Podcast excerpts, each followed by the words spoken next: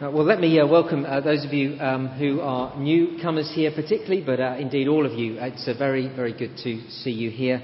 Um, and uh, now we're going to turn to our Bibles again to Colossians chapter 4. Um, page 1184 is the page number as we conclude this series looking through the book of Colossians. And um, you might also like to find one of these. Um, if you like taking notes or if you like to see where the sermon is going, um, then do look out for this handout that I've tucked inside the, um, the service orders uh, for us, and you'll be able to see where we're going. Colossians chapter 2, Colossians chapter 4, verses 2 to 6.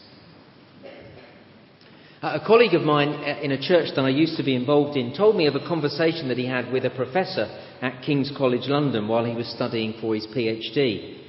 The professor, a, a thoughtful and brilliant man, but not an evangelical Christian, said to my friend, I've not yet met an evangelical who really believes in hell. He explained. If you really believe in hell, you would tell everyone you meet about the danger they were in. You wouldn't miss an opportunity. You would wake up every day thinking about the urgency to tell people about Jesus. It's a challenging thought, isn't it? Now, similarly, the book of Colossians challenges us to evangelism, not because of the doctrine of hell, but because of the doctrine of Christ. See, over these last weeks, we've heard again and again that Christ is everything. Do you remember the setting in Colossae? Uh, a group of deceivers had arrived and tried to woo the Christians in the church to move on to, as they would have put it, deeper things.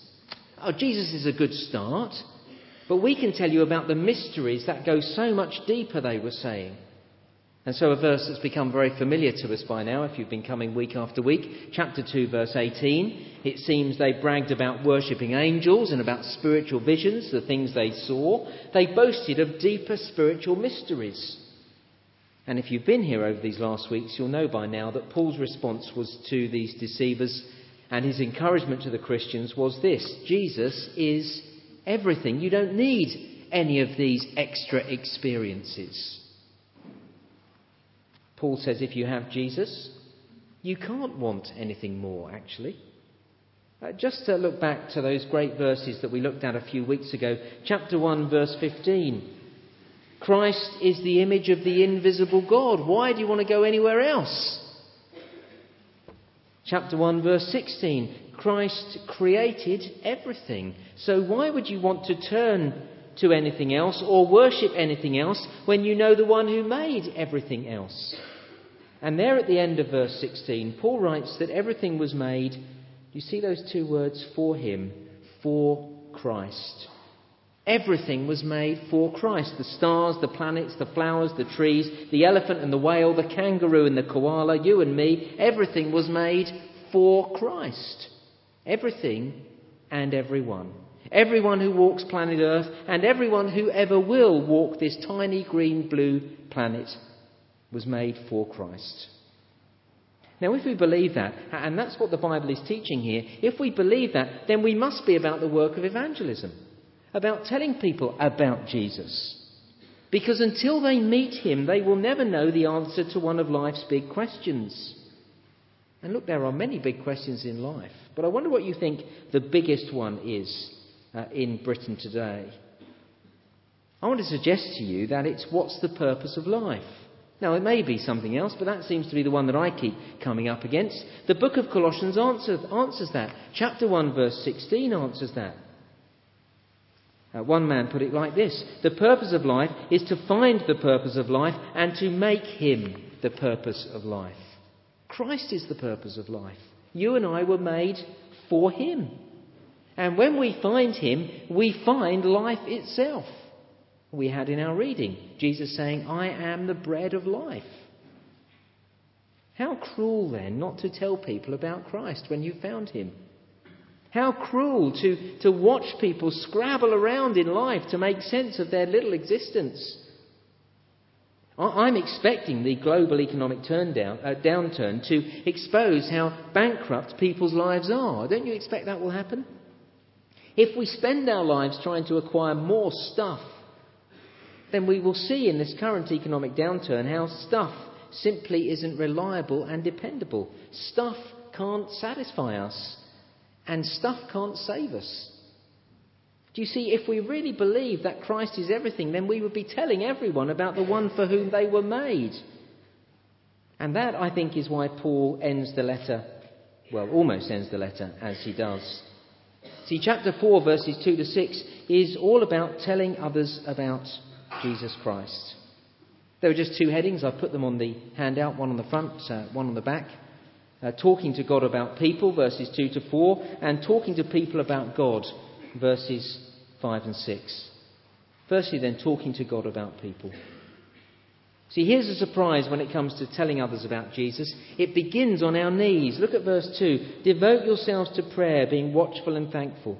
Verse 3. And pray for us too. Verse 4. Pray that I may proclaim. Verses that are about telling people about Jesus begin with prayer. Oh, this has really challenged me this week. How much am I praying for my friends who are not Christians? How often do I pray for opportunities to open up for me to tell people about Jesus? Do I ever pray for clarity in my evangelistic conversations? Those are the things Paul prays for or asks for prayer for. And I think the word at the beginning of verse 2 is very strong and really uh, very challenging. Do you see it there? Devote yourselves to prayer. I wonder what you're devoted to. I, I meet people who are devoted to their lover, devoted to their family, devoted to their career. I even meet people who are devoted to their dog. But it is rare to meet people devoted to prayer. It is rare to meet a church devoted to prayer.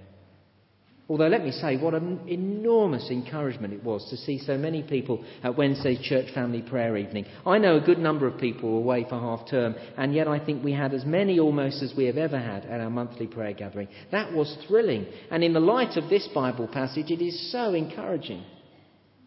Paul says, Devote yourselves to prayer. That's the way to make strides into the evangelization of this nation. And what a state the nation is in. Do you feel that? Do you feel it this week? Just think about the controversy that has hit the headline this week over the prank on the BBC with, with Jonathan Ross and Russell Brand leaving a lewd telephone message on the answer machine of the actor Andrew Sachs. How low how our nation has fallen. The fact that anyone can begin to think it's funny and acceptable public broadcasting demonstrates what a sorry state we are in, doesn't it? You want to know how far our, church, our, our, our, nation has fallen? Well, if you came to the church family prayer meeting, uh, you'll know we were praying about the, the move to lower the age of sex education in schools, and we heard some alarming statistics. The UK has the highest rates of teenage pregnancy, abortion, and sexually transmitted infections on record in Western Europe. Last year, a staggering 4,376 girls under the age of 16 had abortions in this nation. Our nation is shockingly immoral. That's what happens when we don't know the one for whom we were made. People are looking for the meaning in life. They're looking for it in sex. They're looking for it in pranks.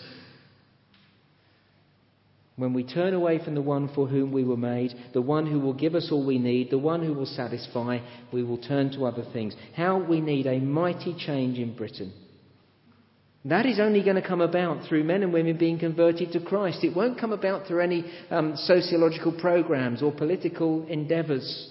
It will come about through one thing, through Jesus Christ being known and people being changed from the inside. And that will only happen through the work of the Holy Spirit. What Paul is saying here. Devote yourselves to prayer.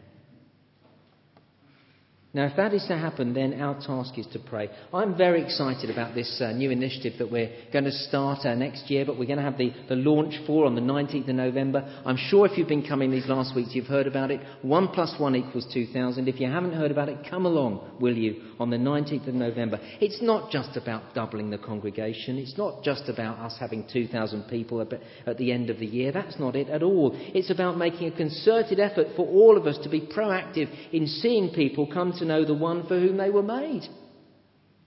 And so I've been thinking about this thing, one plus one, for over the last months. And as I've been thinking about it, I've been struck again and again and again. The secret behind this initiative is prayer. And here it is. We need to be devoted to prayer.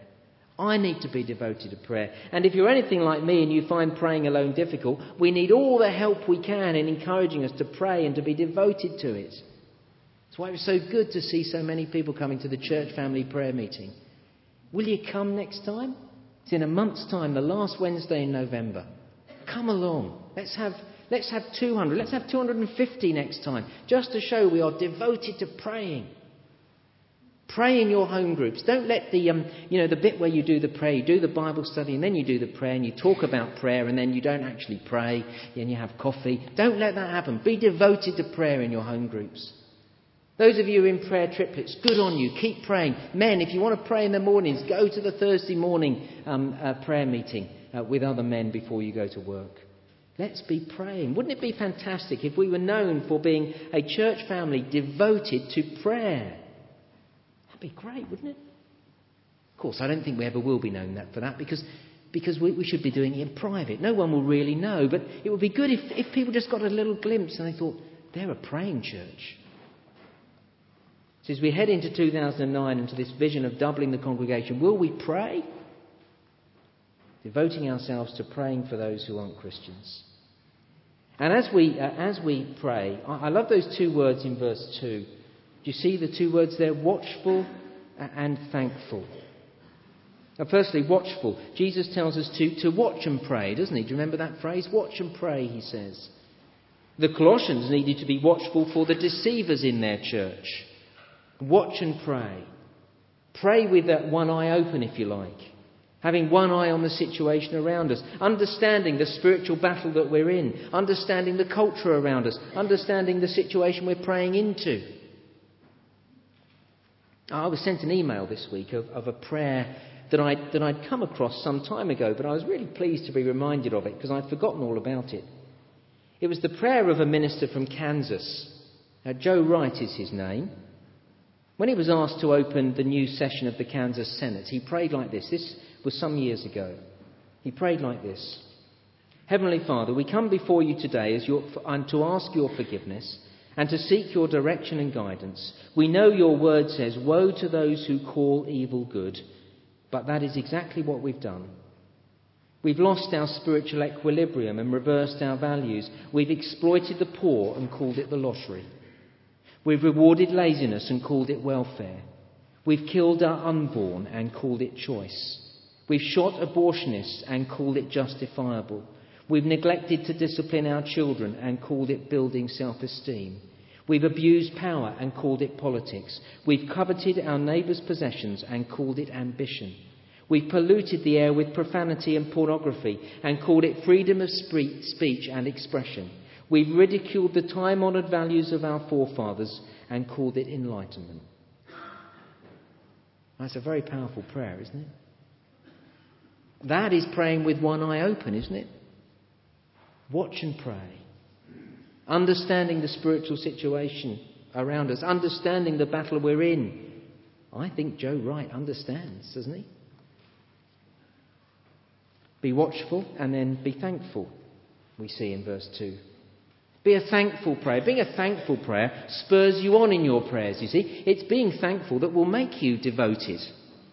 If your prayers, in your prayers, if you are thankful for, uh, for who God is, uh, think about His character. It will spur you on in your praying. His loving kindness and generosity, His mighty power, His compassion and gracious forgiveness. Being thankful for who God is will spur you on to pray. Because you'll know that you're praying to a Heavenly Father who is able and willing to act in great and gracious ways. It was interesting. It was exactly how Andy and Sarah began their prayers tonight, thinking about the character of God.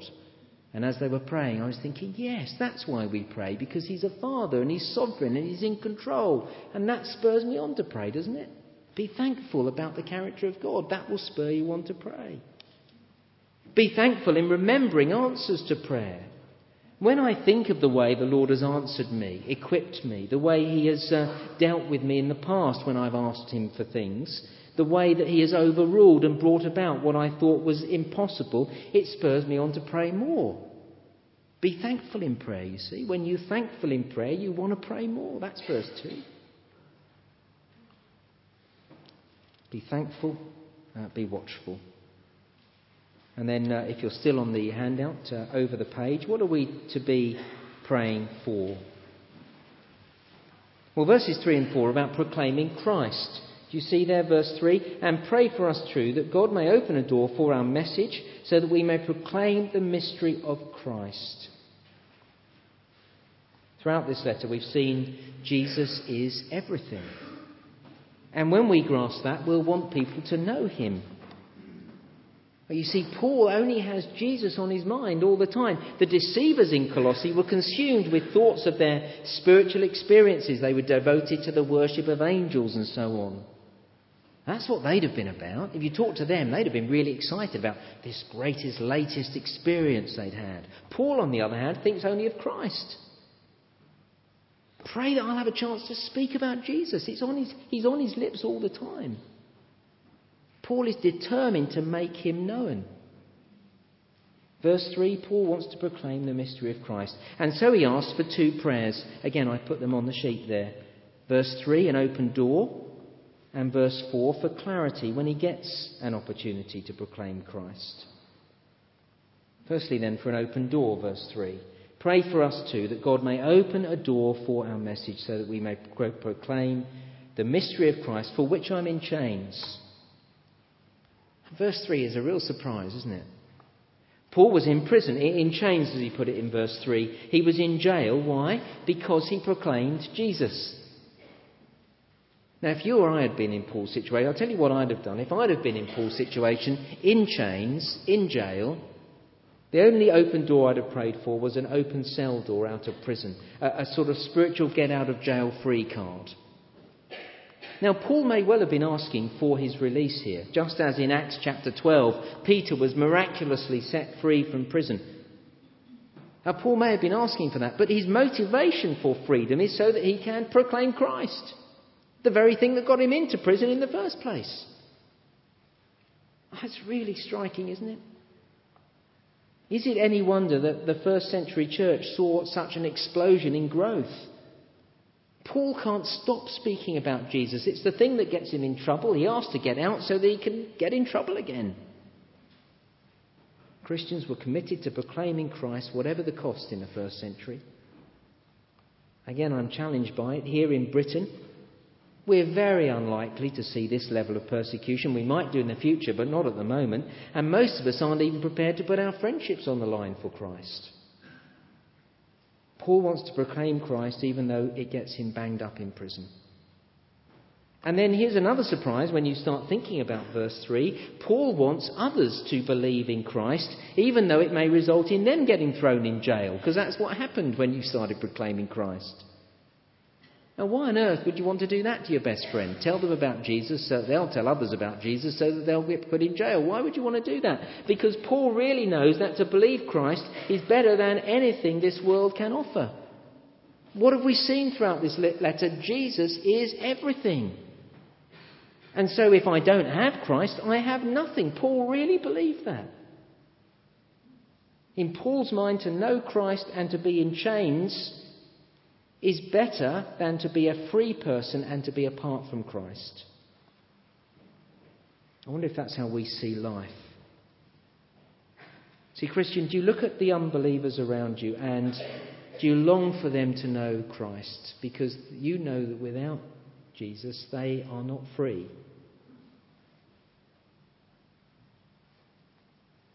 Do you believe that when you tell people about Jesus, you are doing them a favour?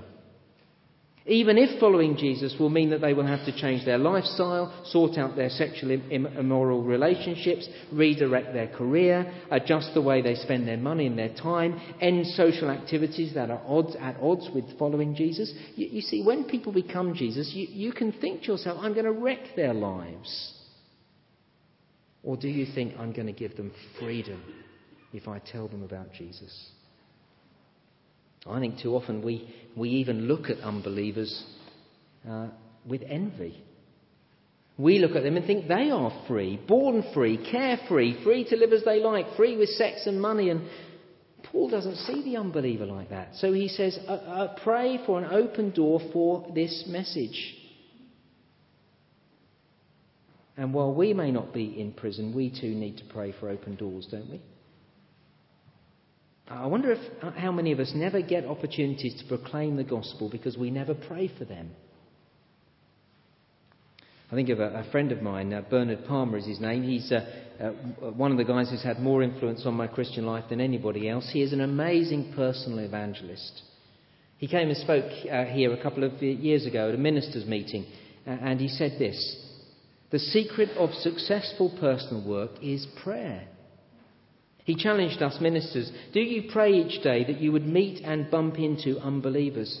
And that when you do, they would, they would be open to talking about Jesus. What a challenge.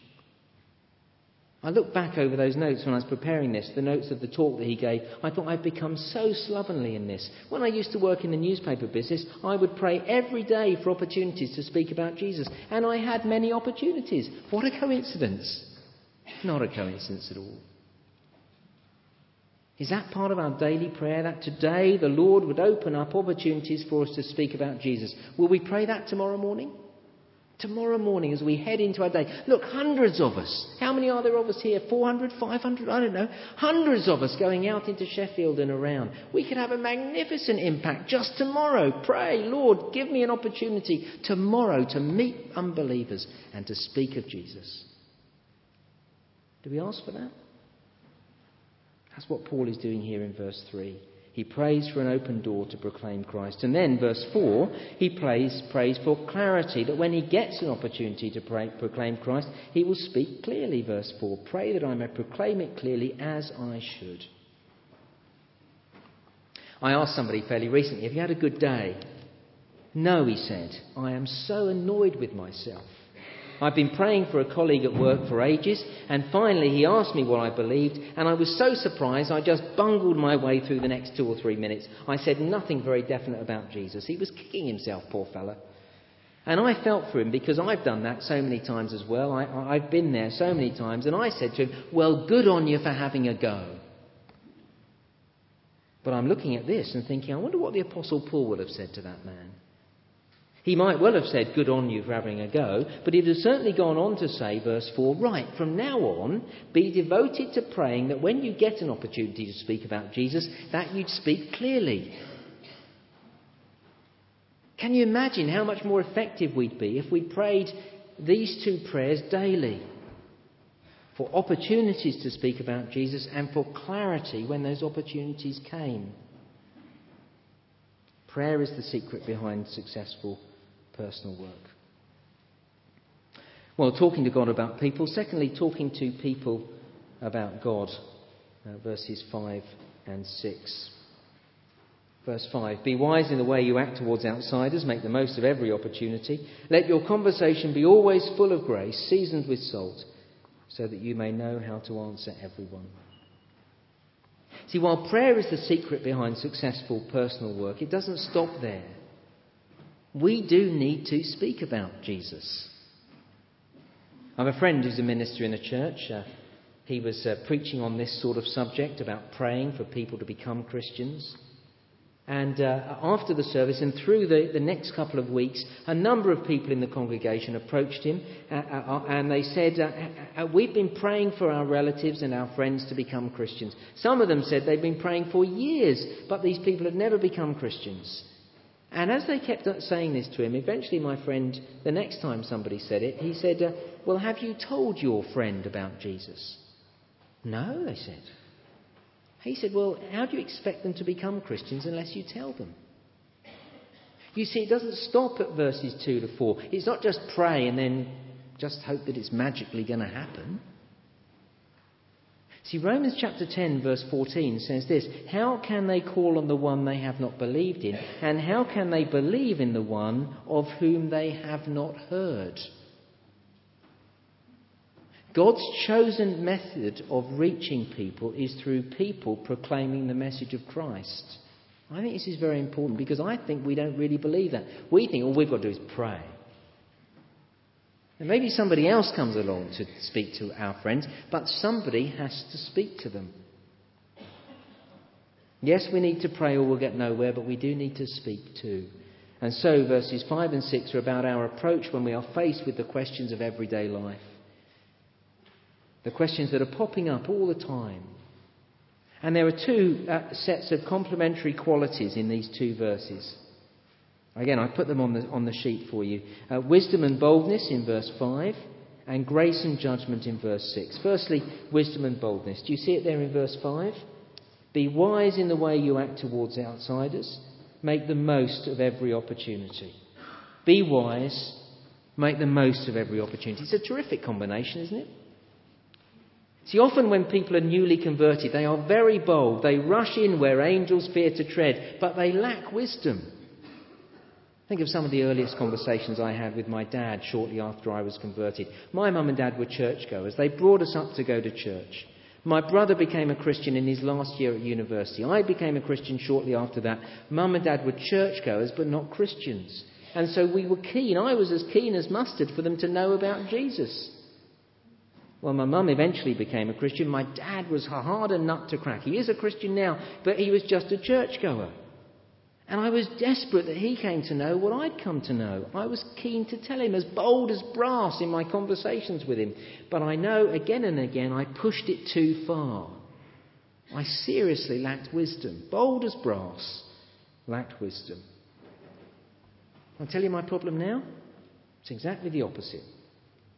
Hope, well, I hope it's exactly the opposite. Hopefully, I, am older, I'm wiser now that I'm older. But the truth is that where age has hopefully brought wisdom, it's also called me off in boldness. And so regularly, I'm not as direct with unbelievers as I could be. This week, after visiting someone, just when I left their house, I was kicking myself, thinking to myself, why didn't you ask them about their relationship with Jesus?